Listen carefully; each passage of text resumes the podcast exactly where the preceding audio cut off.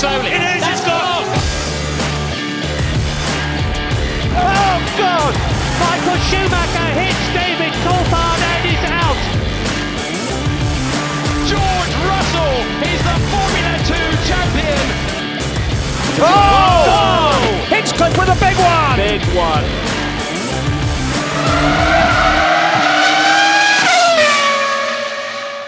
To the Monkey Seat, the podcast that knows that we should stop, but we're too stubborn. My name is Tom.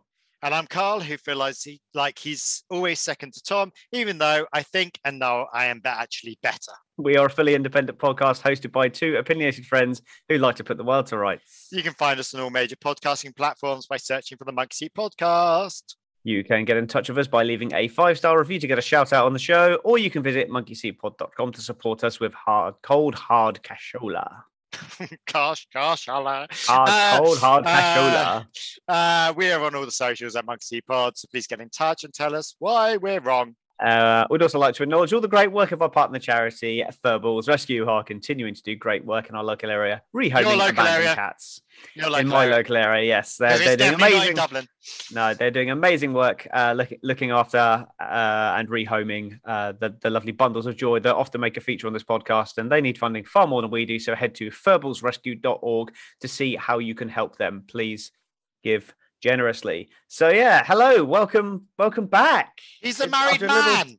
I'm a married man. We were, we were just showing each other our rings on the live stream to anyone Yeah. who's, uh, yeah, the, um, yeah, wedding rings, that is. So, uh, yes, just to clarify.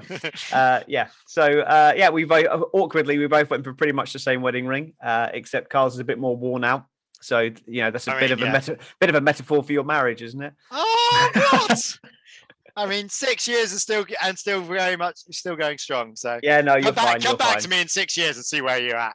Yeah. Yeah. Let's see. see yeah, I'm sure I'll still be. I'm sure I'll still be very very happy with uh, with Mrs. Tom. But Yes. uh, yeah, very so firstly a, a personal apology to McLaren for not podcasting after the Monza Grand Prix because um, yeah, uh, there's there's no excuse really. Just life kind of got in the way. I was directing a musical, and and Karl was busy also doing all kinds of other stuff. But to celebrate the Daniel Ricciardo win, I did get my hands on a uh, on a Gulf McLaren hoodie, which I'm currently wearing. It looks white. I didn't even notice. There we go. There you go. We were, Laura, Laura was going to buy me one, and then I was Yeah, she said. I, I think like- I I think I texted her to say that I bought it, and then she Yeah. said that you didn't like it. So I was like, Yeah, cool, good. I don't good. think I, like I can I can justify the price of it. It's bloody expensive. It's like ninety quid or something, It's or like eighty-five quid. It's quid it's hugely expensive, and it's not. I have to say, I have you know, I absolutely adore McLaren, but Yeah. their merchandise is bloody expensive, and it isn't that great. Yeah, Laura bought I me like a shirt and I sent it back. I was just like, this is far too expensive and Yeah, it's not that great quality. It doesn't look. You know. yeah, yeah. I'm, I'm always seeing uh, this. I'm on like one of the McLaren Facebook fan pages, and the amount of people that post pictures of their t-shirts on there saying this is the third t-shirt where the, the transfers have all come off within two weeks, and Yeah. I mean, all mine have been fine. I don't know what, what these people do when they wash them, but the fact that they even do that just shows that you know they're not amazing. I mean, this is really tried to comfortable. iron them. Yeah, They are just this is- transfers. you know. this is really comfortable. But you know, when you get a hoodie and you can you can tell that the first time you wash it, it's not gonna. It's not like the monkey seat one, which is lovely and warm. No, that even this. I would say this is similar quality to the monkey seat one. And, uh, like- and you paid a quarter of the price, I'm sure. Yeah, exactly. But like, I've got a couple of super dry hoodies that are twice as thick. Oh, here comes the cat. Yeah. Great already. So of the monkey anyway, so apologies uh, for not podcasting after. I've just realised it says. Karl, Karl Location Manager. That seems a bit. Oh, does it? Oh, yeah. You should probably change that. So my my two minute review of Monza is basically me cheering. So there we go. That's that's my two minute review of the Monza Grand Prix. So or the Uh, Italian Grand Prix at Monza. So yes, yes, great, good good race all round. But we've we've got another good race to talk about this week. Um, do we need to talk about Monza anyway? Apart, you know, I, it was it was crash bang wallop. I think we've like uh, like. Then should we just talk about it quickly as to whose fault was it? Uh, yeah, we can do. I mean, I I I am of a very similar opinion I'm to sure how I was everyone's at bored Silverstone. talking about it. But Yeah, exactly. Um, yeah, I'm of a very similar opinion that I was at Silverstone. Um, that you know you could you could potentially um, blame one over the other, but at the end of the Yeah. day, it's a racing incident. I don't think anyone should have got a penalty. Um, and you know, for me, justice was done at Silverstone when Hamilton came back to win the race after getting the penalty because I don't think it should have been a penalty. And equally, Verstappen fighting spoiler alert, fighting back to second in the Russian Grand Prix, uh, negated his penalty. So justice is done there as well. So no harm, no foul. Let's move on. Let's not get so angry about it because at the end of the day, a lot of people did though. Yeah, everything evens out in most. Everything evens out in I've motorsport. noticed this so. about motorsport. Like everyone just gets so Well, about things. I, I think it was it was a massive excuse for Hamilton fans to get back at Max Verstappen fans for getting so angry after Silverstone. They were just like they would they would say, "Oh, he didn't go back and check on him," and it's like, so bloody what? He was he, the, the car was in reverse. He was trying to back out the gravel trap. Yeah, Of course, he wasn't going to check on him because he was. If he had got a check on him, then he could have got run over. Yeah. So yeah, no, it, you know, you know me. I'm a big Hamilton fan, but the whole that whole thing, I'm just not interested in. Both for Yeah. me were racing incidents. I'm not going to get involved in all the, you know, Max Verstappen should be banned and all this lot because all it is is just. I don't think he should be banned. What should be banned for? Like, no. yeah, literally. People no. need to calm the hell down about these these situations. Yeah, definitely. Like, And my and my new McLaren hoodie is already covered in cat fur because the cat has jumped on me six times already in this podcast, and he's Uh, really starting to annoy me. And he keeps rubbing his head against the microphone as well. Piss off, and cat. and the good thing is, no one died. The halo worked once again. yeah, I always mean, thought to the be halo. fair- I always thought the halo looked like the most stupidest thing when they first announced it, yeah, and thank God they have.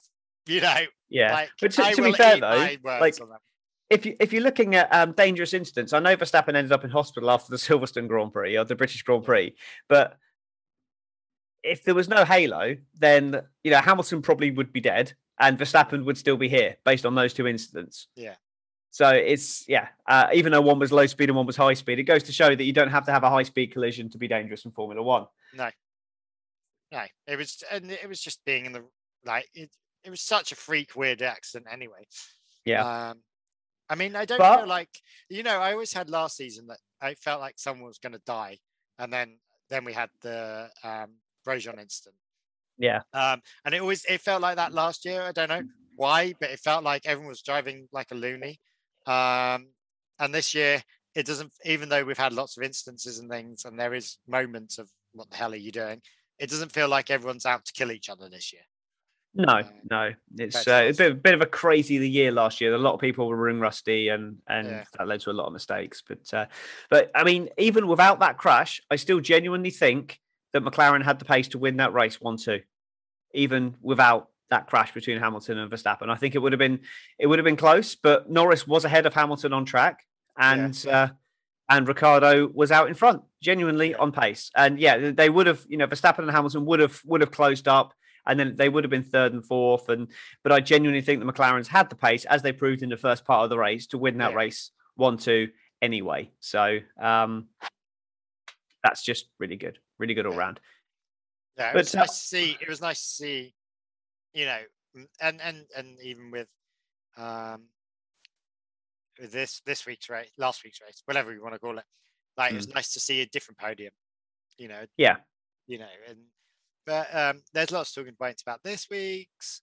Yeah. Um, so, do you want to do you re- do you want to give us a reminder as to what happened this week? uh, yes. Let's do the let's do the two minute challenge then.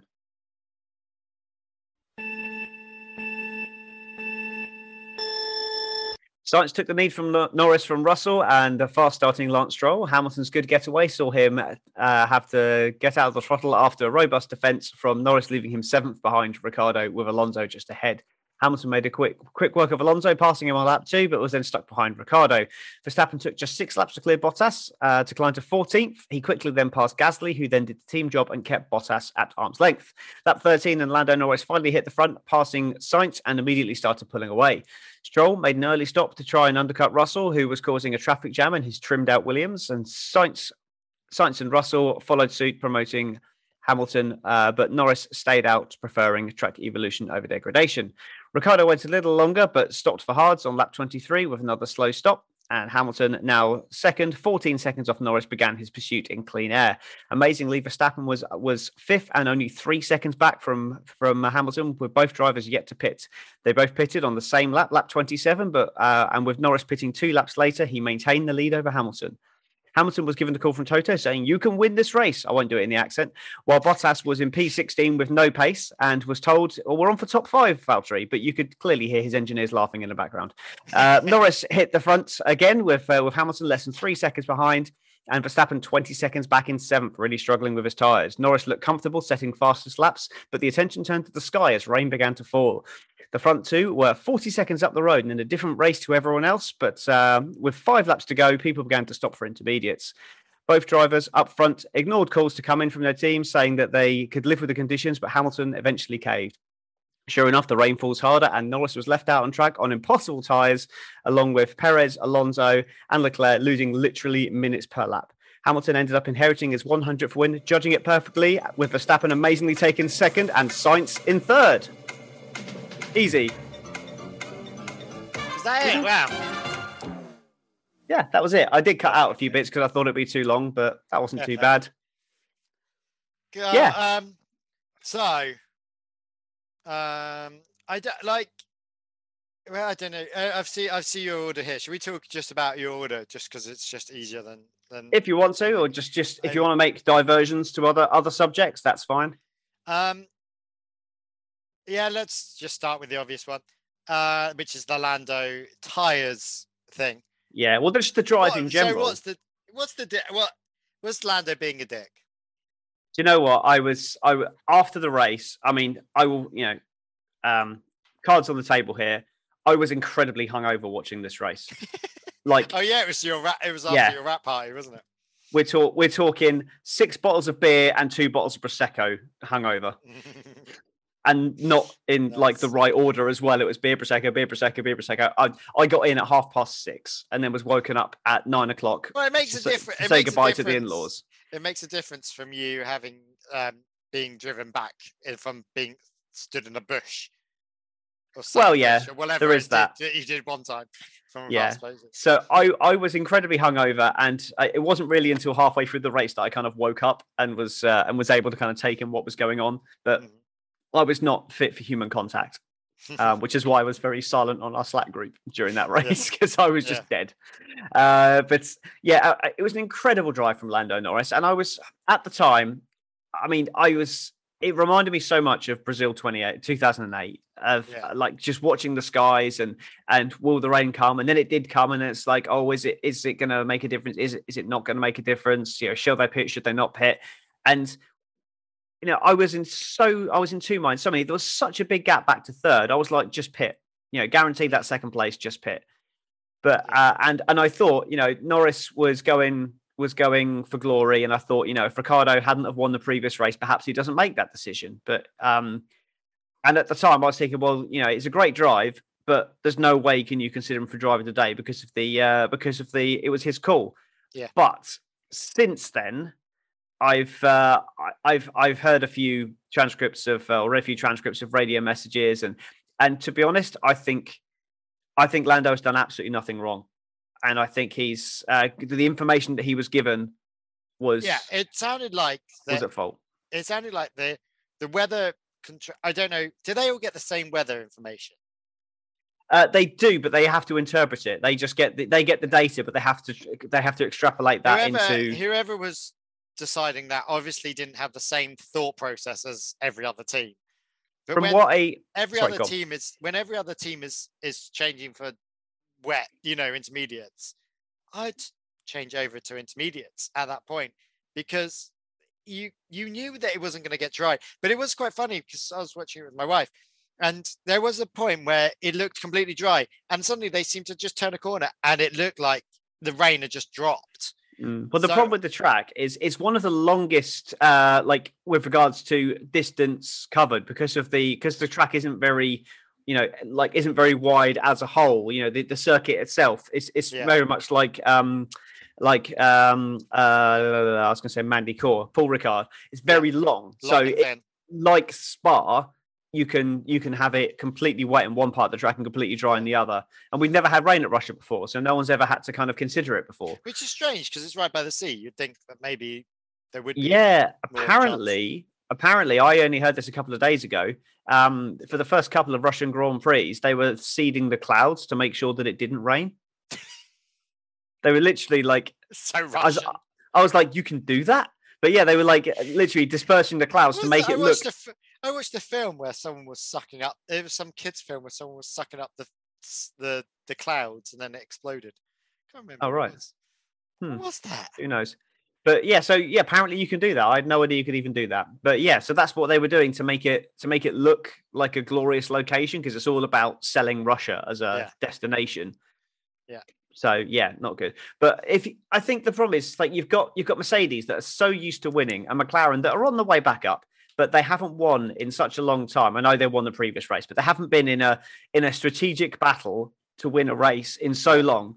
The difference was um, Hamilton uh, radio messages from from Bono were um, rain rain is going to get heavier, um, or or the track is going to get wetter, and if Norris tries to hang this out, he's going to be in trouble. They were the the messages, the, the clear messages where you need to be on wet tires, and I know it's easier when you're in second place, but then after Hamilton ducked in, Norris was then in a position because Hamilton was so much quicker on the intermediates. He was to pit, he was guaranteed second. Mhm. And then his engineer comes over the radio and says, The rain is going to stay like this. Now, what he actually meant was the track is going to get wetter because it's going to continue raining at this intensity. But Lando heard the track conditions are going to stay like, Stay like this, When this. actually, what he was saying was it's going to get wetter. But unfortunately, the wording was wrong. And as a result, Lando thought, well, I can stick with this. If I pit now, I'm guaranteed second. But if the rain's going to stay like this, I've got a 25 second lead. There's four laps to go. All I've got to do is be not six seconds slower than Hamilton. I'm going to stick this out. So Yeah. I completely understand why he's made that decision. But then obviously he turns a corner and it's it's But a like, monsoon. the thing, the thing is with these, like, whose decision should that be? Like, it like So it feels very much like if Mercedes or Red Bull say you're coming in for, for wets, no matter how much Hamilton bitches and moans, he's coming in for wets. It's that's what it feels like. But it feels like but McLaren seem to take a lot more of what the drivers are saying, which I think yeah, done them more instead than it has in um you know that in negative terms um it's it, listening to what their drivers have actually got to say. Um but it does seem like but like and then the same with williams at the moment. I don't know what's going on with williams. We'll talk about that in a bit.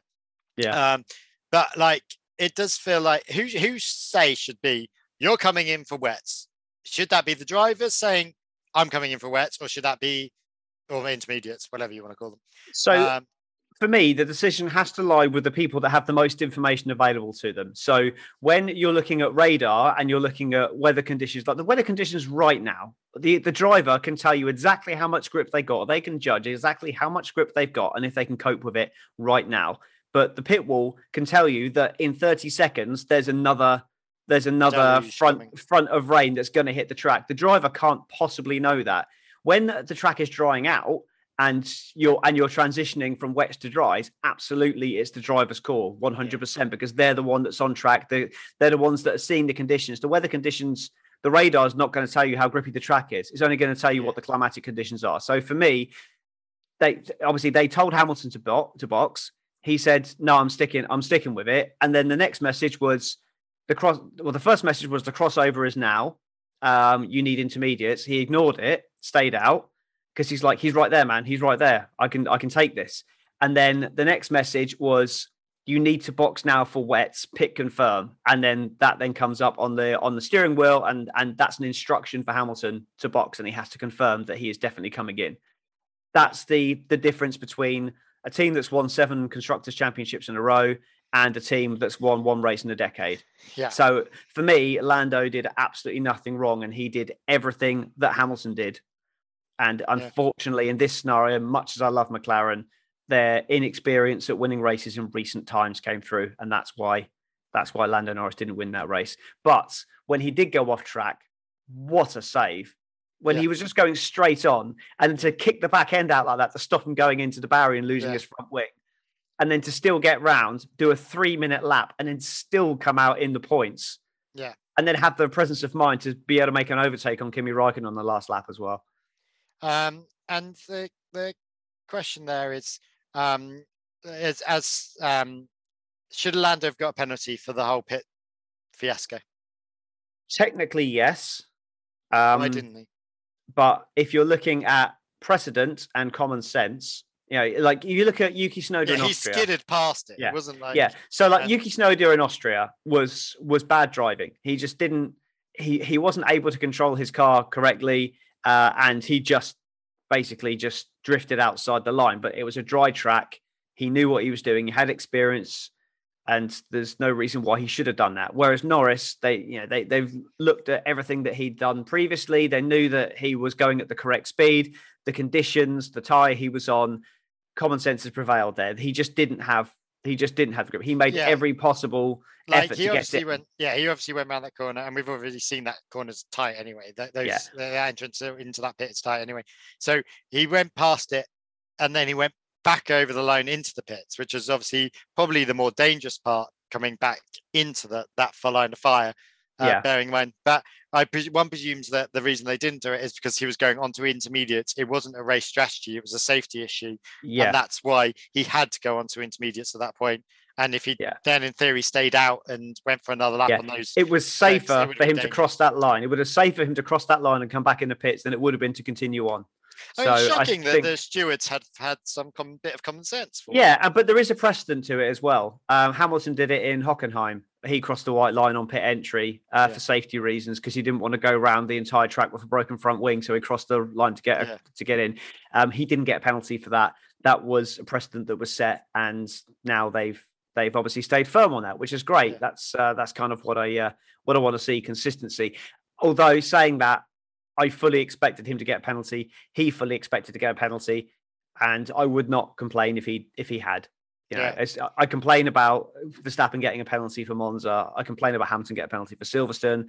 Talked out the blue in the face. I wouldn't have complained about Norris getting a penalty in uh, um, Yeah. in and, and I'm in- glad he didn't. And it seems like yeah you know, great thing um, for that. Um, and I think I don't think he was driver of the day. I think he did a great drive, but I think he probably didn't get the driver of the day for me. We'll discuss that in a bit. yeah. We'll, we'll we'll we'll discuss it Um, when we come back to it. But I think you know, I think Lando was a very it was a strong drive, but I think there was lots of issues and things, and I think he could have taken the second and just you know been a lot better in place. Um, so Max's drive, yeah, what a it's, it's a real um it's he a real started ba- at the very back. Let's Yeah. be honest. it was a Jekyll and Hyde performance, though, wasn't it? It's like the first part was great. Uh, he was making, you know, made a great pass on Bottas, great save, almost by almost being taken out by Vettel and Leclerc. But then he got stuck and he just couldn't go anywhere. But then the made the perfect call at the perfect time onto intermediate tires, um, and then came through for second. Which you know, and I was saying about was you know, stuck in uh, a DRS train? Is that what was going? Well, yes, he'd grained his tires up. His front left was grained, and he was he was stuck behind. I forget who he was stuck behind now. Um, was it Ricciardo? No, it wasn't Ricciardo. That was Hamilton. But he was he was stuck there in seventh place. Maybe he's Alonso or Ocon, something like that. But he was just stuck in that position. He couldn't go anywhere. Uh, couldn't get any further. I mean, he was what was he? He was three or four seconds behind Hamilton when they both came in for a pit stop, and then at the time it started raining, he was fifty seconds behind. Yeah. So that's the difference in pace considering that you know he was and that's you know that's uh, he wasn't in free air he was bottled up behind someone but he just couldn't he just couldn't overtake at that point Yeah, I think it So- like yeah, he was. uh, It was. It was. Yeah, it was Jack and Hyde. I think. Let, let's be fair. He ended up fourth, second second. Oh, it was second, wasn't he? yeah he came Um, through to second? Yeah. I mean, that's an amazing drive from back. My my Yeah. question is like like qualifying. Should he have bothered to even try and get out and qualify like Leclerc did?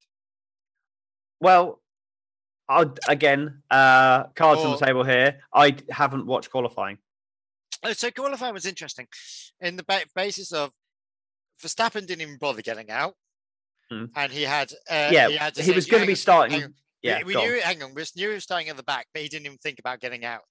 We knew that uh, Leclerc, Leclerc, Leclerc was going to get out. Um, was going to have an engine swap as well, um, and he still got out. Um, we knew Bottas was going to have an engine swap as well, and he still got out. Um, we knew that. Oh, sorry, was it Hamilton? Was Hamilton. Bottas had an engine penalty. Bottas had, had an engine penalty, and he still got out. And we and and then Latifi uh, had we knew he was going to have an pe- penalty, and he got out. So my thing, and and then there was obviously someone else that ended up. Um, Giovinazzi, I think, had a penalty as well, didn't he? Um, so he ended up uh, at the back as well. So there was five cards that were at the back, and so Verstappen, by not coming out, put himself into twentieth. Yeah. Um, but Latifi, who did come out, ended up in 16th, if I remember correctly, um, because he came out and he got, you know, ahead of the rest of them. So, I so, think like, Oh, why would you? Why would you not come out in that to try and get as far up in knowing that there was other ones that were going to be having penalties? Okay, so I think on that one, it's a it's a bit of risk versus reward in that they've taken a full engine, they've taken an absolute full engine. Like for example, Bottas took an engine penalty, but he only swapped out three elements. He, he went for he changed the internal combustion engine um and two other bits, maybe an MGU-K and maybe MGU-H, but he changed three elements of the power unit, which meant he got a like a, a 12 place grid drop, which put him back in 17th, something like that, or 10 place grid drop, putting him back in 17th. But that meant he'd still be ahead of Verstappen on track. So he took a smaller penalty. For Verstappen had like a 24 place grid drop or something for, Yeah. for all the power unit components. So the people that did go out, unless Latifi qualified in like 12th, he probably still would have been So no, behind no, Latifi. that- but no, that was the whole thing is that Latifi did go out because he was keeping an eye on Leclerc, knowing that whether if he Yeah, could get up higher than but Leclerc, what I'm saying he would get out, and that's what risk- happened. And risk versus risk versus reward though. The weather conditions, from what I hear in qualifying, were pretty pretty uh, treacherous. No, So they weren't. They were dry. they were wet No, they were in qualifying. They were wet because he was well Q3 was wet, wasn't it? No. Because they were they were going No. intermediates to dries. No, I mean, I, again, I haven't I haven't seen- so so qualifying was completely dry. Um, and completely dry. I'm sure of it. Hmm.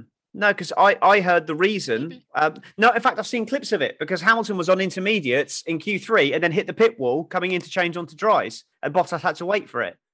Oh yeah, you're right. No, it was wet. I haven't even seen it. Come on, Karl. Yeah, you're right. You're right. No, I saw I saw a couple of clips. So it was a was it. It was a it was a treacherous wet qualifying. I don't know if it was wet the entire time, but I know they went to dries right at the end, and that's how Norris set set a time half a second quicker than anyone else. I've just noticed my wife's online. Jesus. She sent Oh, wow. messages. Oh, you wow. can tell neither of us have looked at this in a while. Yeah, lo- lots of messages. Fantastic. Um, yeah. Um, so it's It, start, it There's- started there's wet, as Laura saying. yeah. There's there's every every Oh, possibility. maybe that's it. It started wet and then went dry. Yeah, no, yeah, finished dry. The the quickest time go. was on dry tires. I know that because I saw the timings on the thing. Um, and they're all on dry tires, but Norris was half a second quicker. Yeah. So um, the there was a big danger of getting tangled up in someone else's someone else's accident. And realistically, the highest he was going to start because of the amount of grid drops he had would have been Yeah. what 14th, 15th. Yeah. So risking that much for a couple of places, which he's, you know, with the quickest car on the track, he's going to pass those guys anyway. So I think it's they've. I mean, I personally probably would have sent him out, but they're probably still thinking about um, engine mileage because all they've done is they've replaced the engine that they that they had to replace anyway. But they still would have been tight on mileage anyway. So they still need to watch the engine mileage. They can't just they Well, can't my just. only, my, I did say Laura, like, because look, we were questioning to why Verstappen wasn't out. And I said, there's probably more chance of him going into a wall and then having another issue Mhm. and trying to repeat, you know, the, the chance for the fight for the four places that he's going to make is not going to make any difference to them because they'll get past those four places anyway Yeah, on track. So why bother smashing it into a wall in qualifying? exactly my thoughts. Exactly Uh, my thoughts.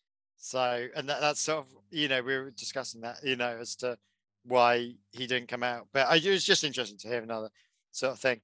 Um, so I don't think, like Max's drive. I, I think Max did cleverly, um, and again, it shows the power of Red Bull as a team. I think. Yeah, like I think he making was- the right decisions at the right time. yeah, he got he got into the position. He he couldn't get any further, but he was fortuitous in that you know he made the call to. I mean, he took the risk. Let's be honest. If he was in second place, he probably wouldn't have gone on to Inters on the lap he did. He probably would have waited a couple of laps. Yeah. But he was in a position where they had nothing to lose, so he went for it, and it paid off. And Yeah. you know, at the end of the day, he was putting the lap times in in difficult conditions, so he fully deserved that. And it was what a comeback to Yeah. come back to second. It was phenomenal. It's very good. Um, and he's been the informed driver. Um, I had a great stat about the last eight races or something. Hamilton's read, led 11 laps and Verstappen's led 208 or something like that. yeah. And in the season, like Verstappen has led more laps than the rest of the field combined, which is it just goes to show that that car and driver combination is strong. phenomenal. It's by far the best package Yeah, this I- season. I think Verstappen deserves to win this season. Yeah. As much as I don't, I don't want Verstappen to win this season.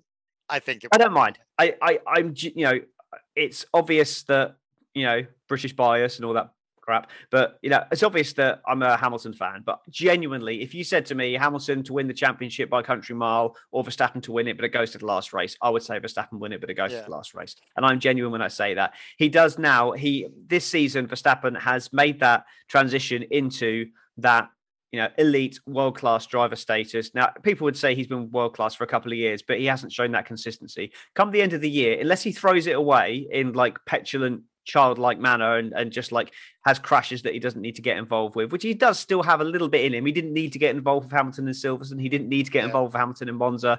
Um, and he does still have a little bit of that inexperience in him, but he has made that step. He is now potentially with his overall potential and pace, the strongest package on the grid at the moment. Hamilton is definitely past his peak, but he's still got a huge amount to offer and a huge amount of experience. So it's Hamilton's not going to get any better now, whereas Verstappen probably can, which is scary.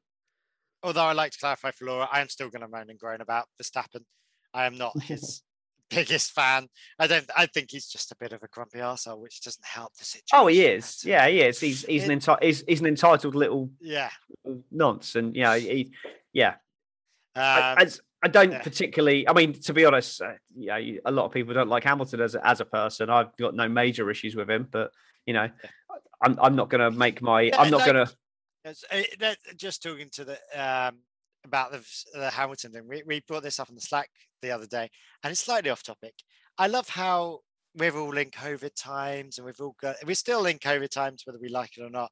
Yet Hamilton manages to have a crash, bump on the head uh, of someone going over, and the next day he's in New York at the uh, Met Gala. Yeah, It's there we go. amazing what you can do when you've got money. Yeah, yeah. It's, um, Like I can barely think- leave Ireland. what I what if I what I found more hilarious about that was just how annoyed people were because he was wearing what looked like a petticoat on one leg. No, I was like, like okay. cat- net Okay. on one leg. okay, I wouldn't wear the clo- kind of clothes that Hamilton would wear, and I'm not particularly a fan of his of his fashion sense. But I do not get angry with him on the internet over it. It's his choice.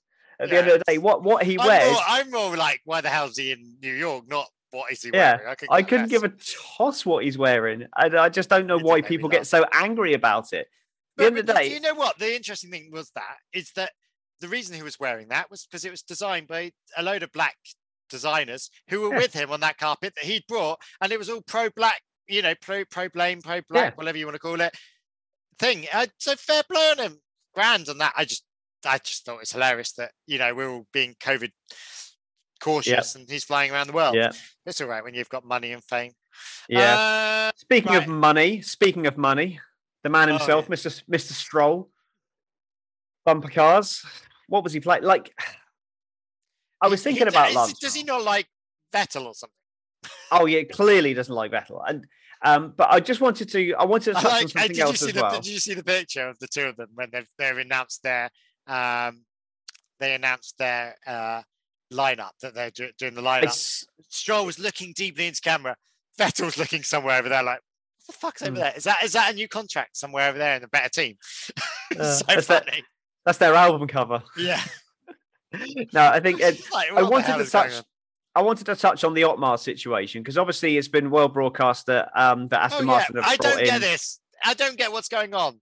So they, it's been well broadcast that they've brought in Martin Whitmarsh, and uh, I know uh, Martin Whitmarsh obviously was CEO of the well, not CEO, he was in charge of the McLaren racing team when Ron Dennis stepped aside, stepped aside but Yeah. Ron Dennis was still CEO of the group, so, uh, so he was still he was, overall in um, charge. Team principal or something, wasn't Yeah, he was. Yeah, and he was, uh, but he'd been at McLaren for a very long time, and he was made the scapegoat when McLaren uh, had a, a pretty horrendous um, 2012 and 2013. Well, he? Which 2012 is was when Mercedes, season. when but tw- Mercedes yeah. So They they had a tw- they had they had an awful 2013 season, and then Ron Dennis stepped in. I can't remember if he stepped in 2013 or 2014, but Yeah. either way, he stepped back in, and then Martin Whitmarsh was made a scapegoat of, um, and he was he was out. But they brought him in. At, since then. He hasn't done. well, He's been not in Formula One. He's not been back in Formula One since, but he's been brought in now, and obviously it kind of undermines Otmar Szafnauer a little bit. Um, but Szafnauer was quoted as saying uh, a, a few weeks back that that Lance Stroll is the most ex- most exciting talent in Formula One at the moment, and has the potential to be a world champion. Uh, and it's like it just reeks of someone desperate to save their job. Now, we, you know, we've said this multiple times that Lance, Lance Stroll is a capable Formula One driver. He can score points in the midfield, and given the correct equipment and the right circumstances, like Esteban Ocon, could win Formula One races. Yeah.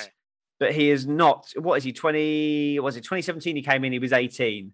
So that makes him what 22, 23. He's, he's the same age as as Max Verstappen. Yeah. And you're telling me that he's a more exciting prospect than Max Verstappen? Really?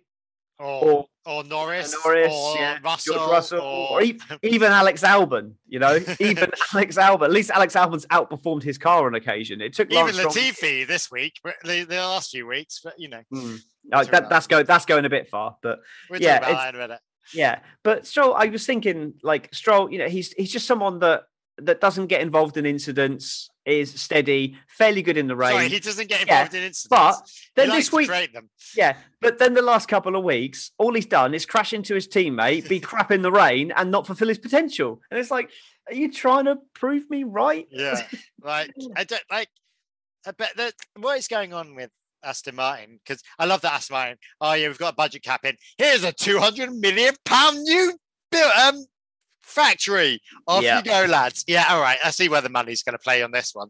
Yeah. Um, it's like budget cap my ass. Um, we still throw money at it, but we throw money in different ways. Oh, and then we hire Whitmarsh. I, I I wonder if there is a gameplay on that as well as uh, highest paying staff members as well, and whether there's Oh, there is. It's uh, top top three staff members don't come under the that's budget cap. going to be Otmar, uh, and whether that then changes further down the line, and um, Whitmarsh, and whether Well, Aston Martin is still coming up to the budget cap, whereas Ferrari, Mercedes, uh, Red Bull are coming down to the budget cap. yeah. So they're still investing. So they haven't got to worry about that Yeah. at the moment, but they've That- still got to be efficient with their money. So they've obviously got a heck load of money they're throwing around up here. Yeah. and, but and it is Well, I- interesting as to what I, how would you like to be uh, like would you like to be in Otmar's shoes like no, I, I would I mean not. that's such a strange thing to be I happening. would. Uh, I would not like to work for that team at all. No. like if, it's- if you were Otmar you'd be like uh thanks but yeah great bye Apparently, like- there's a there's a huge amount of turnover in that team right now. There's lots of people leaving and lots of people yeah, why, brought why in. hasn't left or is he leaving and we just don't know about it Well, this is the thing. I think he's he's fighting for his job, but um, and that's why he's he has to he has to big up Lance But Stroll. Why would he like? Why would Otmar bother? I don't get it. Like, why would Otmar bother? In He's that? been there a long time. I mean, He cares about that I'm team. He's sure- been there a hell of a long time. but I am sure that there are other teams that would be interested in him. Oh yeah, hundred percent. There'd be Um, lots of teams that would snap him up. You know, Al- Williams, Alpine, Alpine Would be the team that yeah. would be go go for him. well, he would he would do a great. Williams team. and um, Well, Williams are currently doing a restructuring, and they've Yeah. brought some people in. I don't think Williams that- would be, but but that Alfa could have Romeo Alfa would be a good one. you know, Yeah. there's people that would be very interested in keeping. Why would you stay with him? And he's you.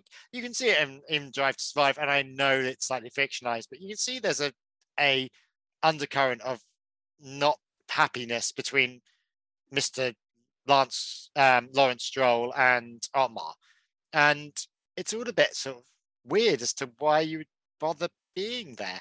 Um, and it, I feel that there's other places for him to go. So I don't like, and the money is obviously going to be good for him, but I just don't think, you know, being being pushed aside like that.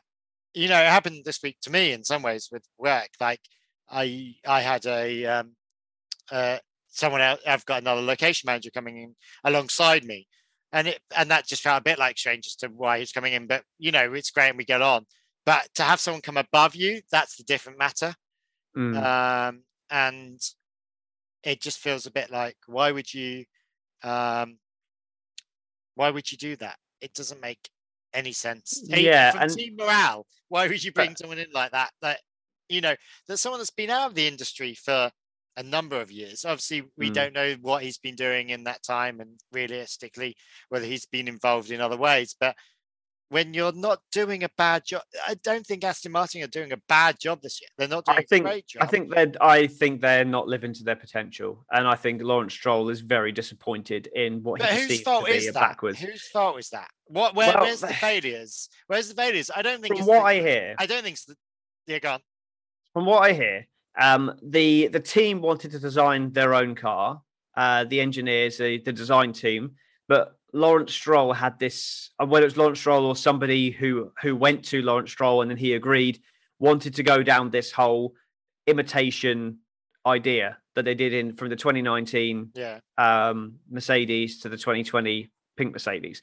Um, now that meant obviously there's no evolution in concept, which means they've then got to figure out that concept and then they've got to hack, you know, 30% of the Yeah. floor away and then try and figure out what, what makes this car quick now. So it's it's a combination of the, the route that they took with the funds they had not slow.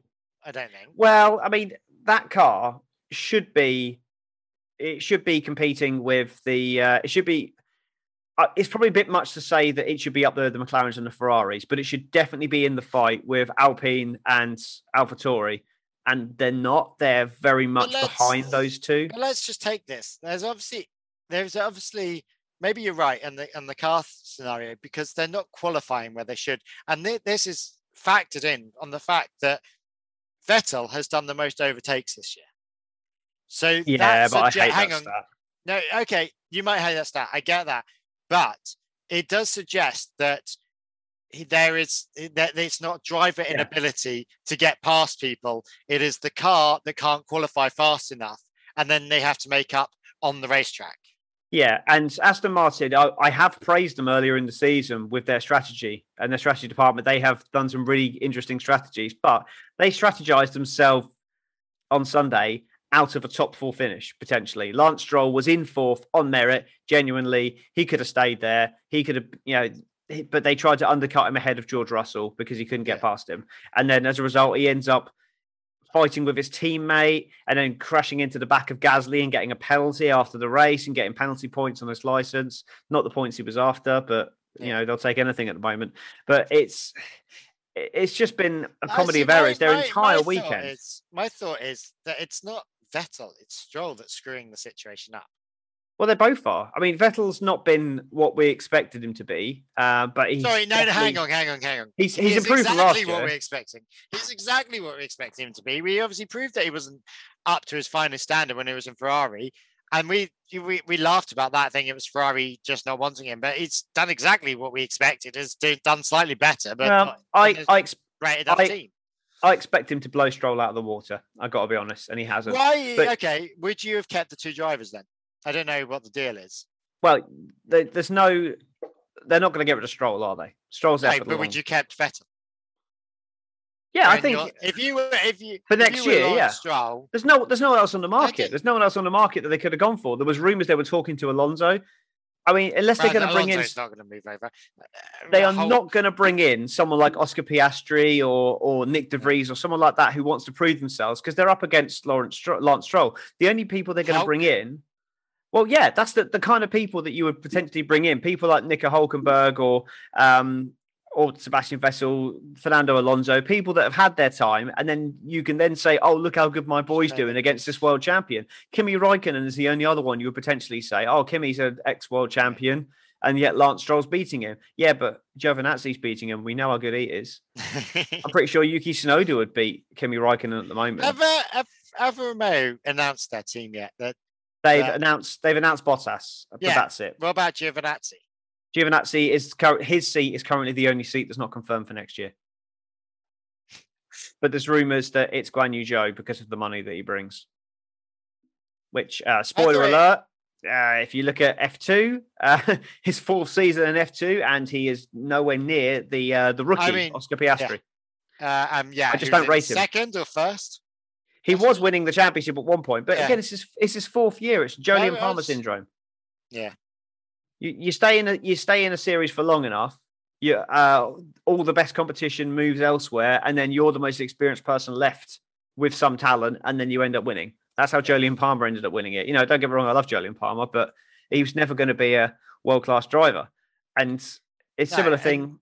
To bring him in now, yeah, it just doesn't make any sense, does it? Bottas and Joe is just going to be a weird mix. Yeah, yeah. That's just um, weird. But That makes no Joe- sense. Keep Giovinazzi in. I'm gonna sneeze. in. I'm Yeah. probably gonna sneeze. Oh no, it's going. It's going. Go, go, Um, yeah, Um, it's a yeah. Keep Giovinazzi in. I don't. Uh, Bottas and Giovinazzi make sense. There we go. There we go. Got out of Um, the system. But Bottas and Giovinazzi actually does make sense. So I wouldn't bring in any rookies unless you need to. The pro- I feel sorry for Piastri because if he's in line for winning, I would bring in Piastri, but he's not going to go anywhere. He's he's going to win, and he can't he can't be Yeah, do F two, and he's got no. Well, seat. he's he's not guaranteed to win. We'll cover that off when we we obviously we'll cover a bit of F two later on. But um, but I know. Look at me talking about F two knowing I stuff. know crazy. But yeah, he's he might not win F two. There's still there's still plenty of races left for for other drivers to get in there. But uh, yeah, I, I think out of the drivers that are available, Piastri and Pourchaire, uh, and even Nyck De Vries have got a lot more potential than Mhm. than um, Then Joe, Gra- the Joe. Joe. Yeah, uh, I do think De Vries would just be swapping an apple for another apple. I just think yeah, Giovinazzi, or as I heard, uh, who is it? Um, George Howson on the Grid Talk referred to him as Italian Jesus, which was hilarious. Uh, but um, yeah, it's. Uh, I think swapping De Vries for Giovinazzi would would just be again. It's like swapping one for another. They're only about nine months apart in age, or Yeah. just over a year apart in age. It's not like he's a young talent coming through. No. He's not really shown a lot. He he won. He came fourth in F two behind Russell, Norris, and um, Albon, and then won it the next year because those three weren't in it. That's what I mean. Yeah, it's the, Do you it's know the what? If if they actually kicked their asses into gear, they should have taken Albon. yeah. Oh, that was the rumor for a long time. They were going They, to be they taking should have had Albon and Bottas. Yeah, that would have been a strong lineup. Um, okay, just um, just because um, Des has suddenly appeared on the live stream Oh, was he really? and said that um, Alonso is the goat. Let's talk Right. about cheating Fernando. Right, let's talk about cheating Fernando then, eh? That was Perfect pre- timing. That was premeditated. Premeditated cheater. What a dirty, dirty Spaniard. Makes two of them. Go on. well, no, you saw it on on the on the um on the lap to the grid. He he went through there and tested it. It's just like apparently earlier in the season he was saying um, that people are um, people are getting away with cheating an awful lot, and so he thinks he's going to start cheating, and then he just does it blatantly. Yeah. I mean, it's he didn't really gain anything from it. Yeah, to be fair to him, but he he hung it around the outside. You could see him on the straight on the way down through turn one, going to turn. He was jostling to get over to that side so that he could outbreak himself and then go through the escape road. um, yes. I mean, hats fair off to play, him. fair play to him for not, just, uh, being a racing Yeah. incident and he managing to to Yeah. not get any points or any penalty Yeah. for it. And I did. I don't think he even had to give places back, and he definitely made up for No, or five I mean, places. Yeah, I mean, the thing is, he was technically at the point he went off the track and then Yeah. came back on, and then he was two places further up than when he went off, and he let two, and he let two cars through, or two cars then passed him because they had a better overspeed. So technically, he didn't gain anything from it, but. The reason he was in that position when he went off track was because he was purposely going too fast around the outside, was never going to make the apex, and then overtook two or three cars on the way towards the corner. So yes, he's cheating. I liken it to um, to the um, the E-Prix in London when Lucas di Grassi, Yeah. uh, the the safety car came out. I think was it Lucas di Grassi um, decided to drive through the pits Oh, because it was quicker than going behind Yeah. the safety car, and you just overtook the entire field because it's a hole in the regulations, and there was only because when he tried to stop in his box, because the rule is you have to stop, that Yeah. his wheels stopped moving, but the car was still sliding. That was the only reason that he didn't get away with it and got disqualified. I just Yeah. it's it's it's the same as that. It's cheating. I know it's that there's a hole in the road. There's a hole in the rules for it, but it was blatant. It was obvious he was cheating.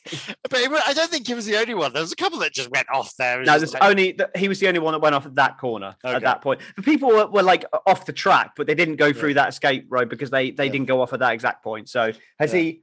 What's he saying? What's he That's saying? genius, you mean? That's next level. It's never next level racing. It really isn't. That's well, next level. yeah, racing. old level, old school racing. I think you know. Um, there we go. I don't think you could have timed that any better, Bez. yeah, perfect Um, timing, perfect timing. Anyway, um, let's talk about the other Spaniard in the team, Mr. Oh, Sainz, Oh, you mean the uh, the, the best Spaniard on the grid? the best Spaniard on the grid, uh, which Yeah. I think even Bez will take that. He'll, he'll take that for anything. Carlos Sainz is hands down the best Spanish driver that's ever driven for Ferrari oh. and Renault um, he's just the best Spaniard ever, and, really. and? And McLaren. He's followed apart from Minardi. In fact, no, because Minardi was Toro Rosso. Yeah. So he's raced. Uh, who else has Alonso raced for? Because he's raced for every team that Alonso's raced for, hasn't he? Right, Toro so, Rosso, yeah. Toro Rosso, which was Minardi. They both came in for them. Then he went Yeah. to Renault. Sainz then went to. Renault. Yeah. Then he went to he went to McLaren. McLaren. Sainz then went to McLaren. Aaron, and then he went to Ferrari. And then he went to yeah. So next next season, when he gets kicked out of uh, Ferrari for Schumacher, uh, Back at- back at McLaren. back at- no, it'd be back at it'd be in Renault, won't he? No, but back at McLaren and then back to Renault again. Yeah, that's it. Oh yeah, he, oh yeah, I forgot that. He has to go back to McLaren. Yeah, um, which for a year. it could be interesting. I think that you know he could go back to McLaren. Ricciardo's it would be interesting as to where he's going to stay. yeah, there, he'll go, he'll go back to McLaren, get paired with Dan Ticktum, and have a big falling out with him. Can you imagine? Oh my God, ticked him into McLaren. Oh Jesus Christ! Um, yeah, uh, yeah. So it's um, Sainz is Alonso's son. But yeah, no. no, no, he's Carlos Sainz Senior's son. We've all seen his dad. Yeah. Um, So yeah, Definitely. Sunday, Sunday Sainz does it again. Phenomenal. Ferrari strategized themselves out of a strong position there. They were they were looking strong for second. Uh, they probably would have ended up third behind Hamilton because Hamilton was was coming through. But again, he couldn't get past Ricciardo and he couldn't get past Norris, so he may not be Yeah. able to get past Sainz. yeah, I think Sainz had a bit more downforce on, but Norris definitely had the legs on Sainz. yeah. But uh, yeah, it was um, Sunday Sainz. Yeah, he just I felt so bad for him because if a Ferrari's going to win, I want it to be Sainz. Let's be honest. Yeah. But Actually, I don't mind Leclerc. I've really grown to like. Ah, actually, no. I've really grown to like the Ferrari team. I don't like I his don't- face. You don't like his so- face. there's something It's about his probably- face. It's probably the best looking face on the grid. If Yeah, know, that's why I don't- People. That's why I don't like him. Um, Too good uh, looking. Oh, there's my uh, pants in the back there. Um, when I say pants, I mean the Irish term, American term of uh, of. No, it's not my underwear. I was going to say, I thought um, if, if they're your pants, they're definitely your Bridget Jones pants. Yeah, yeah. It's they're my they're my God, you pajamas. You can tell I'm married, can't you? I'm Yeah. referencing Bridget Jones. this is no Bridget Jones. Um. Anyway, yeah, no Sainz. I literally can't say anything against Sainz. I can't say anything against Ferrari. I quite like the Ferraris now. I quite like Sainz, Sainz. like uh, you, You should like the the like what Sainz sounded like when this is we're on for P5. He was just like, "What? I thought we were in for the win." I mean, you think he didn't say that. He's just like only P5. But yeah, I they they obviously they they boxed to not. I don't know whether Ferrari rate Sainz. That's what I can't work out.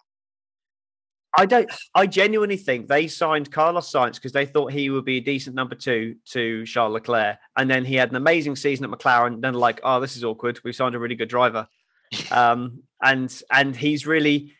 I mean, you look at. I mean, the point situation. He's ahead of Leclerc in the championship, which we'll get to later.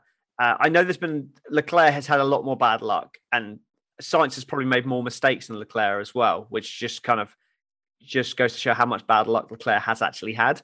But he's definitely been a match for Leclerc on Sundays, and he's looked decent in qualifying as well. And I do worry whether that gonna be Sainz fireworks. in the future is going to have the same Bottas and um and Perez issue of I'm not sure he really will. good of being really good and still being kicked out because Schumacher's in the in the sidelines. Yeah, I, am not sure. That's, that's what's going to happen. Schumacher's going to go into that position. I you think Sainz has got more peaks, more peak potential than Bottas I, and I, Perez. He might, but if you think about last season where he wasn't actually that bad in the pink Mercedes and Vettel came in. Um, yeah, like, like, like, and and then Perez was out of a job for a long while, and it was only because Albon was being a bit shit. But that, you know, I, I've, I do worry. I, I do worry that Mercedes, uh, Ferrari are going to kick Sainz out because he's he's only got one more year on that contract. I don't I think don't they're going to hold him. I don't think Ferrari are going to kick him out for Mick Schumacher unless Mick Schumacher is showing some real potential. Because but, I don't. But how do you show real potential when you're in that shit? Well, shit next car? Next next year's car should be better. Oh bullshit! Oh, it, well, it will be. Oh, it will be no, better. It can't. No, it can't no. not be better. I'm not saying they're going to start winning races, but it is going to be a better car. It can't not be a better car. They, have, they haven't developed that car for 18 months. They've been working on 2022 for that entire time. Yeah, and they're all suddenly going to go to number one. I mean, yeah, balls. No, no, uh, yeah, I'm not saying that. I'm not saying that at all. I'm they'll probably, they'll make a step forward. Aren't going to be of, a middle. They aren't going to be a middle team. They don't I don't think they'll be the, the worst team. The I think, think they'll be. I think they'll be for the worst team then. Oh, do you know what? Um, I, I probably Alfa Romeo. Genuinely, um, or or Alpine, Alfa Romeo or Alpine. I have no confidence in the Alpine lineup. I think it's going to be really, really tight midfield um, next season. I think Haas they probably will be close to the back. I'm not saying they're going to be regular point scorers, but I think they will move forwards, and they'll certainly be competitive with the cars around them. They'll do like the similar jump to what Williams have done this year, in that they've they've designed a car that at some races, yeah, okay, might be able to get into the points. But... So go on, let's talk about Williams while we're here. Go on then. You want to talk about Williams? What the hell is going on with them?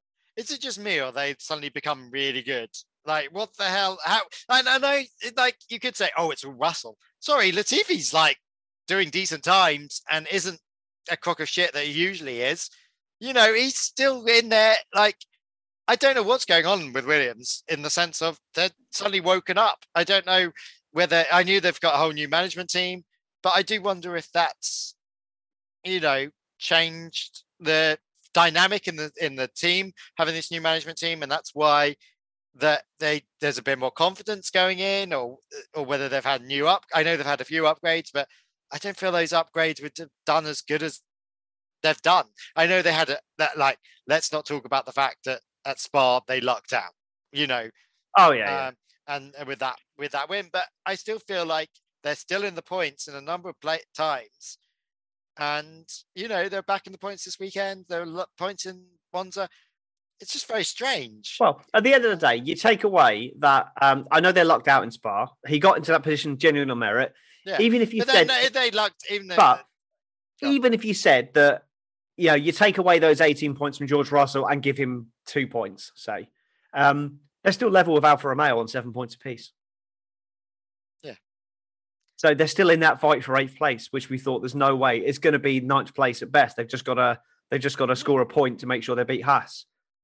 But now they're there 23 points. You know, it's not it's not beyond the way they're performing. But why, why what's changed? I, I, Leo Johnson's just come on saying 50 million injection of working capital helps. But I don't know yeah, if it does. Absolutely.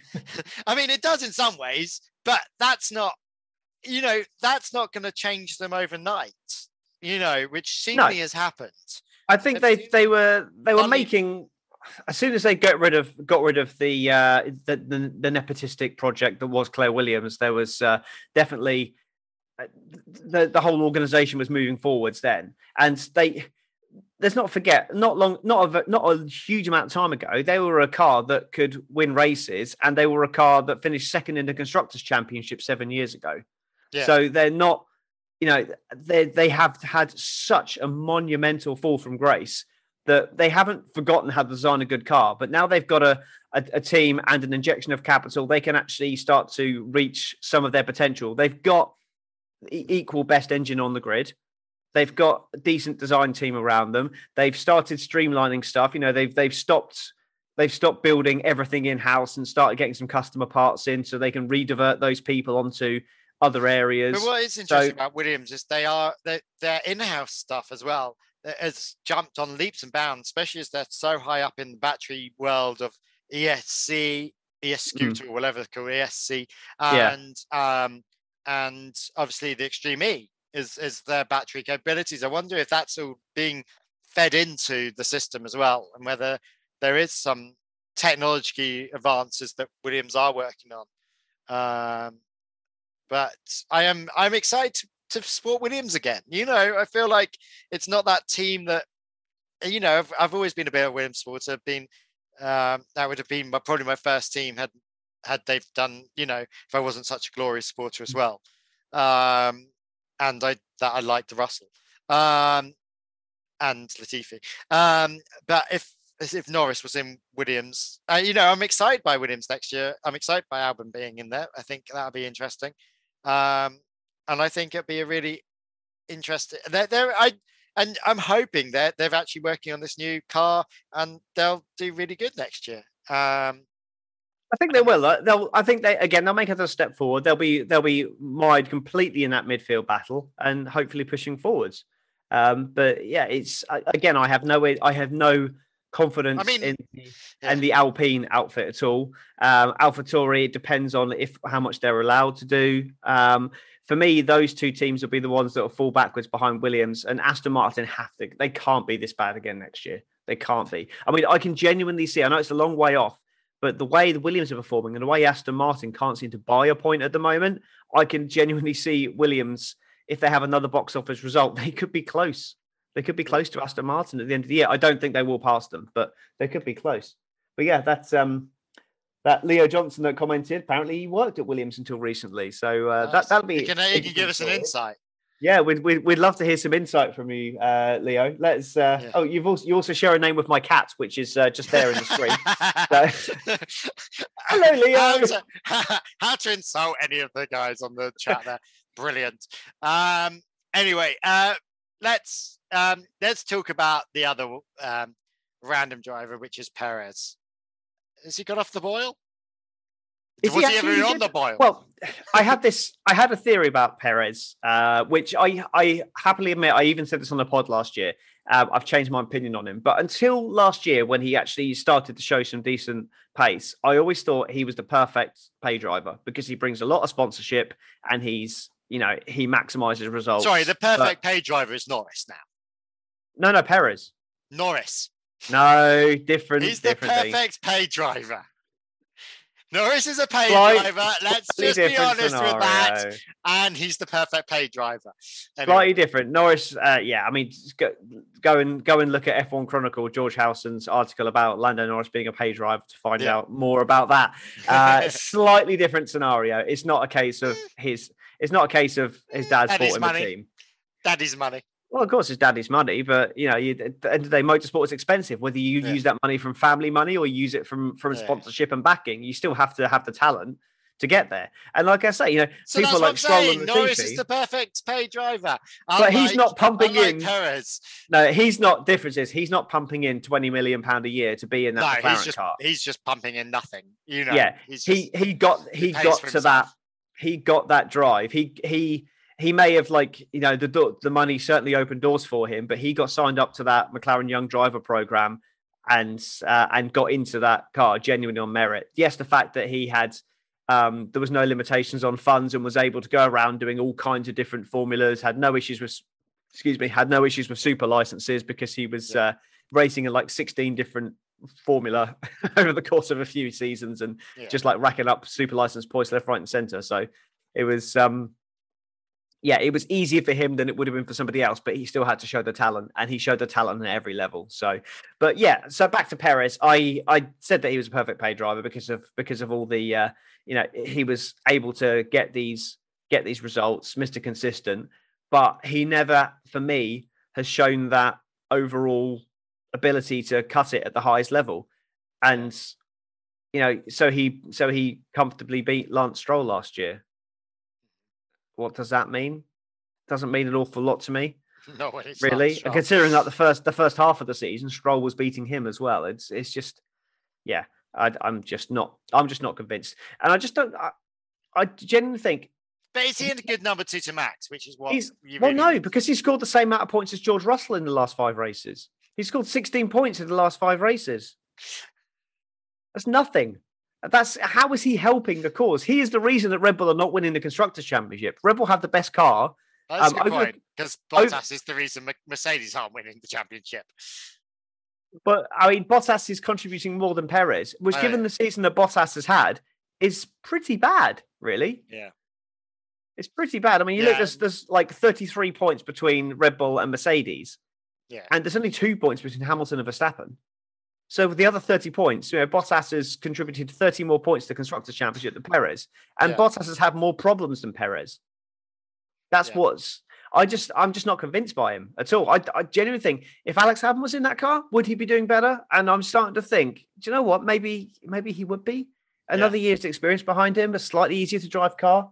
Who who would right? The the challenge is though, who would be a decent number two to Max in the same way he's a decent number two to Hamilton.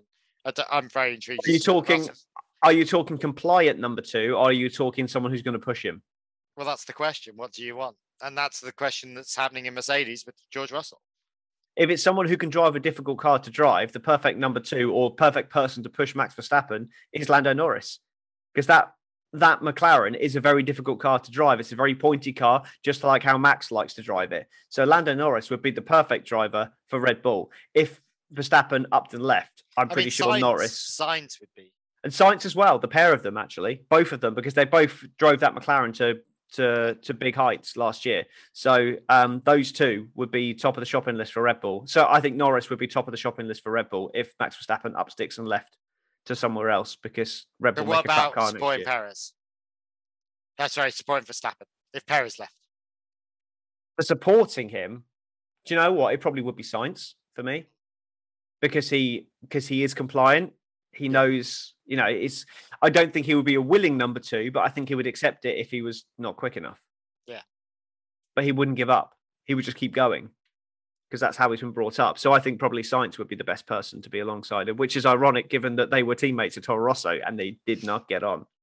that's the problem. But that that doesn't. Them getting on isn't an issue. They don't really Yeah. need to get on. We've seen that with many teams.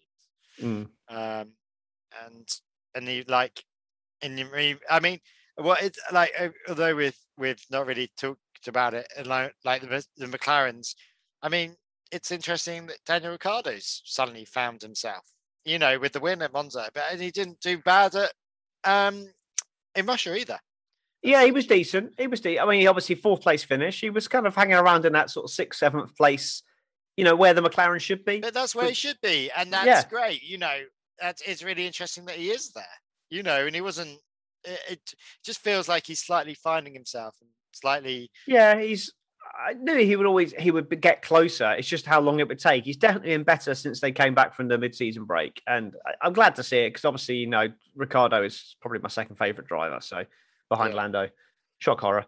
Um, but yeah, I mean, he's he is con- he is contributing to the cause now, which is good. It's not a one-man fight up there, which is you know, this McLaren have got a bit of a lead over Ferrari now, uh, and they're very lucky that you know with Norris dropping out of the lead and Sainz then inheriting a podium, that would have been a disaster for McLaren. But the fact that Ricciardo was up there in fourth place and Lando coming seventh with Leclerc out of the points means that they actually pulled away from Ferrari. They could have like really massively drove a nail into the coffin had Norris been able to win that race. But Ricciardo was there picking up the points when Norris wasn't. And that's what he hasn't been able to do all year. He's ahead of Pierre Gasly in the championship quite comfortably now. He's not far off Charles Leclerc. He's only um, nine points behind Leclerc now. Yeah. So that's um, that's Uh, strong. Uh, That's is, strong. Mc, is McLaren now third? They are third. They're not No, guaranteed. no, no, that's what I'm saying. Are we now sort of semi-guaranteeing them? No, no, not yet, not yet. No, there's they're on. Um, we'll just do. We'll just quickly cover the standards now. Mercedes uh, 397 and a half. I'll ignore the half points. So Mercedes 398, Red Bull uh, 365, uh, McLaren 234, Ferrari 217, uh, uh, Alpine 103, AlphaTauri 84, Aston Martin 59, Williams 23, Alfa Romeo 7, Haas 0. So there's not what's that less than 20 points between them. It's 18 points 17 and a half points between them. That's a second place. That's Yeah. that's nothing. That's there's no way. What seven races to go, six races to go. It's Talking not of done. which, it's not done. Qatar's attached. Are we going to that? Are we? That's kind of in the news, isn't it? Oh, I didn't realize that was the news. I didn't realize who sticks the news at the end. Well, because we cover everything to do with the race first, and then we go to the breaking news. Breaking news! Which wasn't breaking because it was this morning and everyone probably Yeah. about it. By the time Yeah, you true. get this out, this is tomorrow. Yeah, this is true. This is true. Uh, yeah, no, we've- watching the live stream. Yeah. So the breaking news is slightly old news. That's what you need. Slightly Yeah. old news. Slightly old news, news, news. Um, yeah, no. So, Yesterday's news. yeah, so we we have Qatar uh, on the calendar for 2021 with uh, a contract from 2023 of 10 years. Yeah, what happens in 2022? They obviously they didn't have a slot for it for next year. No, I well, the, th- th- th- th- th- football's in Qatar. Well, the World Cup. 2022. Yeah. Yeah. maybe that might I have wonder something to if that's related to it. Well, it's Um, over Christmas. So I'll be surprised if it was because there's not a lot of races over Christmas, is there? eh, When's the football? It's over Christmas. The football's over Christmas, the World Cup. Yeah, Or yeah. Euro, whatever it's it it's in the winter because they can't do it in Uh, the summer because it's too bloody hot. And when's the Formula One? Well, probably in the summer The- sometime. No, Qatar Well, no, be. Well, they wouldn't want to do it. it. is winter. They wouldn't want to do it. When's Qatar in this year? December. Well, yes, yeah, it's at the end of the season, but that's because that's that's the slot that's available. No, I, I, I don't think they would want to have. They wouldn't want to have Abu Dhabi and Qatar and Saudi Arabia all close together. Oh, I think they would. They want to. No, they want to spread it out. They get more money that way. But mm. equally, climatically, it gets so hot in Qatar. They probably wouldn't want to do that in the summer. They would want to do it at the start of the season. I think. Start I reckon season, that- January straight after the World Cup. I reckon they'd start it in January. They'd start the season in what? They start the season in February, March time with Bahrain, uh, and then they'd probably they'd probably do one or two races and then do Qatar after that. I think I think it- I think the World Cup's getting involved with that, and that's why they can't do all of be Mm, I'm not roughly- sure. It'd be the same winter anyway. Anyway, there we go. Uh, if someone that knows something can let us know, because we obviously don't know. Yeah. Um. So, uh, grand. Should we Uh, sh- should we talk about um Driver of the day. driver of the hi, day? Emily. Uh, yeah. Who- Uh, who, are, who are you nominating? I don't know now. I don't know. I, I've, I've, it's not that I haven't long enough to think about this. Um, and Do you want me to seems be a start? surprise. Go on then. So I've got honourable mentions for Hamilton, Verstappen, Sainz, and even Raikkonen for making that swap to the to the intermediate tyres and then coming out in seventh place. Uh, but initially I said no, but the more I think about it, the more I, I know you're going to disagree with me. I do think it's Lando Norris, and the reason I think about that, I look at his race. Russia is not a great race to start on pole position. So he lost the lead due to the massive slipstream from Carlos Sainz, despite getting a faster getaway than him. So he aced the start, but was unable to hold on to it because Russia. Um, he looked after his tyres, did a bit of fuel saving. Then after 15 laps, he attacked Carlos Sainz. He retook the lead. He drove away from him. He managed his tyres brilliantly, didn't panic, waited until after Hamilton had stopped, made the stop two laps later. So he had fresher tyres so he could look after him. And then with the information that he had available to him, which was given to him by the team, he made the same calls that Hamilton would have made. And it was only the fact that the team gave him slightly questionable information that he decided to go for that. But then the fact that he was able to keep that car on track on those old dry tyres in that much rain without sticking it in the wall, getting it back to the pits, and then getting back out and still having the presence of mind to be able to overtake Kimi Raikkonen for seventh place on the last lap. For me, I think he's he still gets driver today despite that error.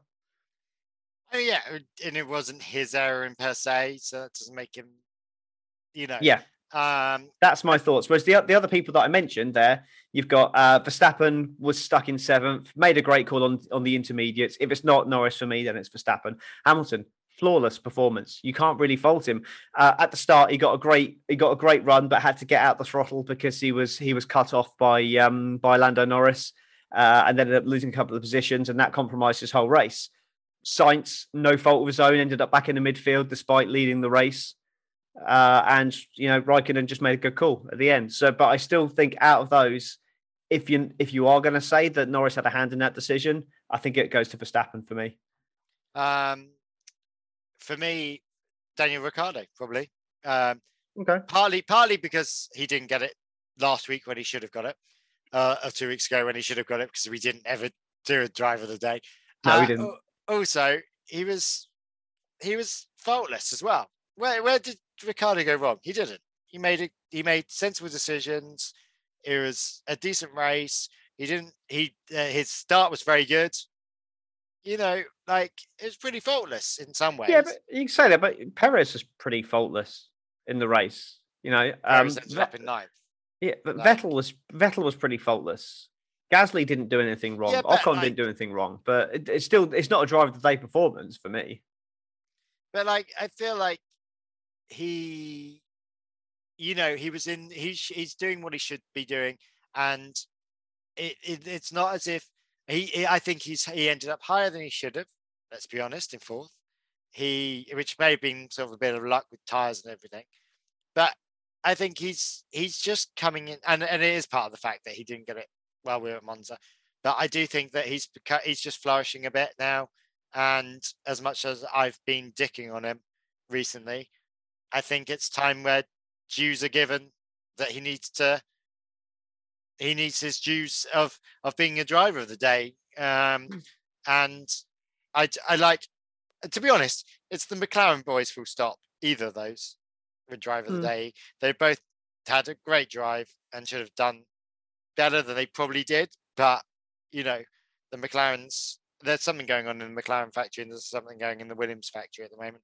Yeah, And they're both doing very well. Yeah, no, that's fair enough. We can. Uh, I'll get behind that. Uh, so I guess that leaves the other award. Who's our dick of the day? Jesus, the the the pronunciation of dick is hilarious. Um, Excuse me. um, um, um, I mean, I don't know where to start. Seems Well- be, like I don't like that- that- that's just almost too many. For me, uh, like I mean, you sorry. There's honourable mentions of Stroll, of Yep. of um, Tsunoda, of Mazepin, of Schumacher. Mazepin didn't do anything wrong. Mazepin didn't do anything wrong this weekend. Yeah, credit where No, credit's due. crashed into. I thought he crashed into No. Schumacher again. No, that was in in Monza. Yeah. He was a dick in Monza, Uh, absolutely. maybe but, that's right. um, I- no, I mean Aston Martin strategy department, McLaren radio or weather Yeah. reading. Um, Tsunoda just just nowhere again. Like what's going on? on with him? Yeah, But Stroll really like for to to take his teammate to put his teammate into the wall and then run into the back of Gasly, and then go into the wall himself, but able to carry on. he seems I to think- like going into the back of Gasly. I'm sure he's done it quite Yeah. a few times. I can't remember an exact time. What was the first race of the it? season? No, Gasly went up the back of someone on the first race of the season. I can't, Can't remember who it was though. I feel like Stroll and Gasly. Yeah. Maybe it was last year. Maybe. Um, like yeah, I Stroll can have an, have it. I don't like. Yeah, I, for me, I think it's Stroll. I think Yeah. it's Stroll, or just just the Stroll family. Well, it's either the Stroll family or Aston Martin. Full stop. Hmm. Like, I don't. I don't think. I I really don't think Vettel did a great job. Do you know? So No, he was coming through, but um, yeah, still not really.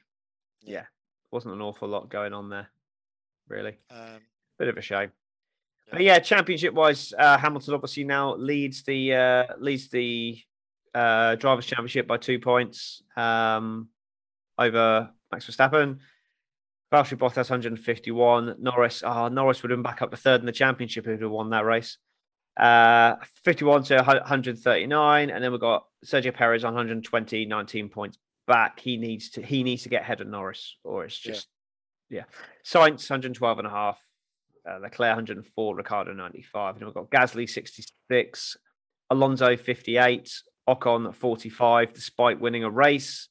Just goes to show, really, that I was completely wrong about Alonso. Uh, I'm pretty sure Bess isn't on the chat anymore, but uh, but Alonso is completely destroyed. Esteban Ocon, without his race win, would have 25 points. He wouldn't have scored points in Hungary had it not been for the bowling ball Bottas. He'd be on 25 points. He'd be behind Vettel in the and probably behind Lance Stroll as well in the standings. Uh, Vettel 35, Stroll 24, Yuki Tsunoda only 18 points, uh, Russell 16. In that car, George Russell is almost ahead of Yuki Tsunoda. Props to Latifi though, seven points for him, six points for Raikkonen, most biggest points haul for him for two years. Antonio Giovinazzi, one point for my for me on the way out of Formula One, and then we've got Mick Schumacher, Robert Kubica, and Nikita Mazepin, twenty first in a twenty driver championship. Mhm. Yay! Yay. So I think that probably covers off Formula One. Uh, Should we just uh, cover off the uh, support Super series? F3, Go on then. Yeah. Well, I will just quickly look at um look at the IndyCar because it looked like McLaren had a chance of winning the the championship, but uh, Ed Jones punted Pato O'Ward off on the first corner or the first lap, and that basically meant that Alex Palou just needed to cruise round in a reasonable finishing position to win the championship. Which you did. Yeah, he cruised around in fourth place. Uh, Colton Herta won his third race of the season. Josef Newgarden second. Scott Dixon third. Uh, which meant that the uh, the final standings were Palou on 549 points, Josef Newgarden 511, Pato O'Ward drops to third, heartbreak for 487. Horrible day for McLaren all round. Dixon back in fourth, will be very disappointed, 481. Colton Herta, good recovery to fifth with 455. Marcus Ericsson, his best ever season with 435 in sixth. Graham Rahal, seventh, 389. Simon Pagenaud, 383. And then Will Power, your boy. Uh, Slick Willie P, 357 points. Rossi, horrendous season, uh, back in 10th for 332. Takuma Sato, Rinus VeeKay, Jack Harvey. Scott McLaughlin was rookie of the year. Um, but, you know, you take into account the races that Grosjean didn't take part in. Uh, I think Grosjean probably would have beaten Scott McLaughlin over the course of the season. But uh, equally, Scott showed some really good talent. So those two, very exciting for them next year. Grosjean racing for Andretti next year as well. It's going to be interesting there. Poor day, Ryan Hunter Ray, Conor Daly. Uh, and then we, yeah, we then we get into the dregs. Jimmie Johnson in the end finished 26th, which, given that there were, my God, 43 drivers that raced in IndyCar this year, 26th is uh, not too bad. bad. Not too bad for Jimmie Johnson in the end, 108 points. But uh, hey ho, yeah. Uh, don't think. I think he was the last of the full timers. I'm looking back through the list there. There's no one else that that's full time. He was last of the full timers. Um, yeah. Even Dalton Kellett beat him. He's rubbish. Sorry, I've just seen some news. Don't worry. Go on then. Do you want to do the news? I'm, Um, I'm done with Indy. This is Formula E. For Okay. Formula E news. I didn't realise they were going to Canada, Vancouver next Yeah. year. Yeah, yeah, yeah. Vancouver was announced. Didn't realise that. Is that news? Yeah. Not news then. No, it's not Um, news. Oh no, it's part of a. Uh, sorry, it's part of a three-day E Fest. Uh, a Yeah. Fest. Because do you Fest, know? which was officially launched today. It was five hours ago. So Yeah. it's not old news. Uh, it is old news because it's um it's Matthew Carter is the uh, the ex Lotus CEO is Oh. the is the um, organizer of the event and he's been talking about it on Missed Apex for about three months. So uh, Ah. uh, not not that I'm just plugging Missed Apex. Great great podcast though Missed Apex. just saying. Um, yeah um, yeah. So that's that's obviously that's not news. So Sorry. Formula Formula Two though, uh, if we have a look at I Formula actually watched Two, a Formula Two race this year. yeah, this we week. only had we had Formula Two and Formula Three, which was not Yeah. supposed to happen this year, but because of the cancellation of uh, various Grand Prix, um, uh, Japan I think was the reason we ended up having F two and F three on the same race weekend. But because of the inclement weather, they did the first F three race on the Friday because they were worried about Saturday running, and as a result, they ended up just doing two races each, which Yeah. didn't affect the championship because um, well, we'll get onto F three in a minute, but in Formula Two every, everyone's uh, favorite guy they love to hate, Dick Tantrum, wins the uh, wins the sprint race uh, from Jüri Vips and Robert shocking, Shwartzman third. Shocking. And and it's and did you hear what he said? It's like, oh yeah, it was about time I won something. Yeah, yeah. I think he off! realizes. I think he realizes. I think he now realizes that he is his own worst enemy because I think he was quoted as saying that he's ruined any chance that he has of racing in F1 now because obviously he's got no ties to F1 anymore now. Now No. that he's been dropped from Williams. No. Um, yeah, uh, Jüri Vips, Robert Shwartzman, Jake Hughes, great, great uh, sub uh, in there in HWA coming fourth. Uh, Theo Pourchaire fifth. Ralph Boschung. Christian Lundgaard is going to be in IndyCar next year. He's he's signed. Uh, also, Callum Ilott signed for IndyCar next year, Oh really? uh, which tells you everything yeah, you need to know about the uh, Alfa Romeo Young Driver program. There, uh, Richard Verschoor, Yeah. How's that going? yeah, Oscar Piastri only ninth, and then Lirim Zendeli rounds out the top ten. And then the feature race, we saw Oscar Piastri, who got pole, uh, go to win the race. Theo Pourchaire second, Jehan Daruvala third, Robert Shwartzman fourth, Dan Ticktum fifth. Good Hoyle points from Ticktum, to be fair. Guan Yu Zhou sixth. Joe um, dropped it on the formation lap on the first race. Um, and then Liam Lawson seventh, Richard Verschoor eighth, Christian Lundgaard ninth, and David Beckmann tenth. So that means the Formula Two championship standings, Piastri now leads 178 points to 142 for Guan Yu Zhou, Robert Shwartzman 135, Dan Ticktum 129, and Theo Pourchaire 120.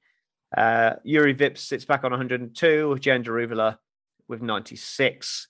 So uh, there's, I forget how many rounds are left because I can't scroll across on this bar here. Ah, yes, there we go. So we still have uh, Jeddah and Yas Island. So we've got uh, Abu Dhabi and Jeddah left, but that's not for 10 weeks. We're not back in Formula Two until December now. So they're going back to the old system next year, back to two races and having Formula Two and Formula Three on the same race weekend. What about W class? Then? W W series? Uh, they when's the when's the next W Series race? I can't No, remember. no, top but is, is that still going next year as well? Uh, yeah, it'll still be going next year. I haven't heard any news on W Series about what's happening when. Um, I'll have a quick look, but uh, yeah, I think yeah they they have got Circuit of the Americas is their finale, which is a couple of weeks time. Oh, well, sorry, twenty second, twenty third of October. Um, and yeah, I've not heard about their calendar for next year yet, but that's looking like it's um it's really. I mean, Alice Powell, and Alice Powell and Jamie Chadwick are tied. So that's uh, yeah, 109 points each, and then Emma Kimilainen in third.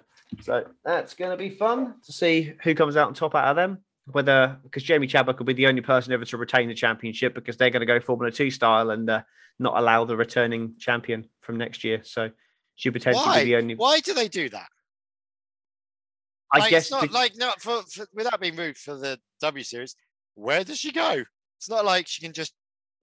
I think know, the hope is that winning the W Series would actually help her get into another another uh where she give her a leg up. what, but yeah. Formula Two. Well, yeah, I mean, uh, Alice Powell's raced in Formula Three before, so there's no reason why Jamie couldn't get a seat in Formula Two. Um, I, I hope she does. I hope she does hope she because she's clearly got she's clearly got talent. So I, I genuinely hope she does.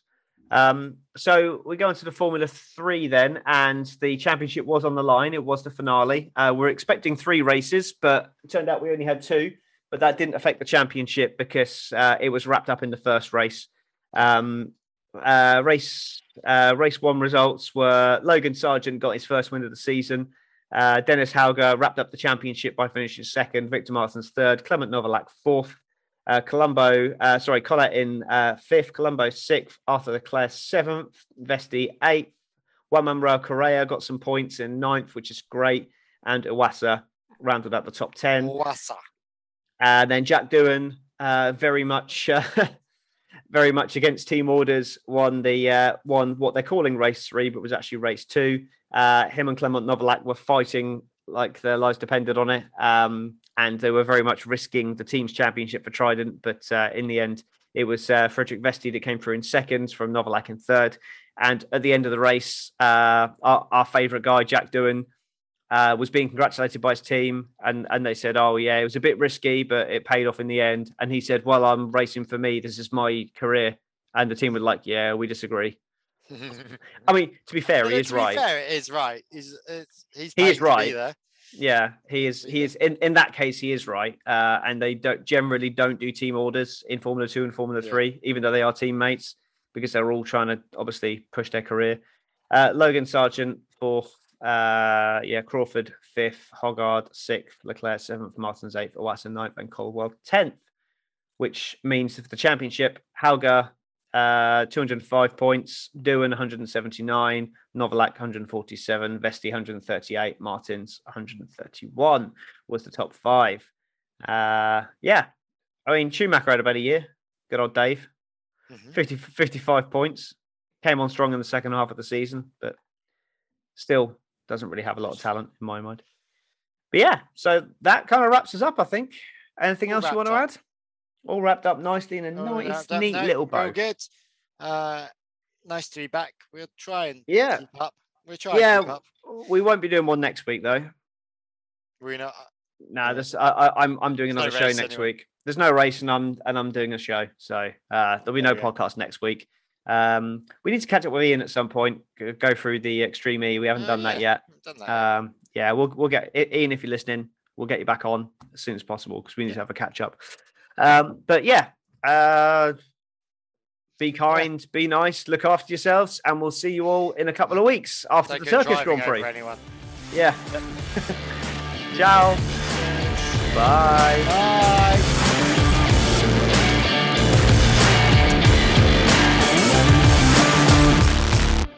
And I never thought I'd be I saying that change- after a race at Sochi. Yes, you can. I don't know how. Three dots, Oh my god, there's three. and then dots. click rename. T- three dots, top yeah. right. Click rename and change it. Thanks. So this is a, a this is your online tutorial of how to use Zoom. I know. I'm just going to be Karl. There we go. I'm not working. They don't need to know I'm a location manager. There. Well, they've probably read it for the last 10 minutes Yeah. anyway, wondering what the hell. Anyway, go on. Yeah. I bet you missed I bet you missed us guys. Uh, I bet they didn't.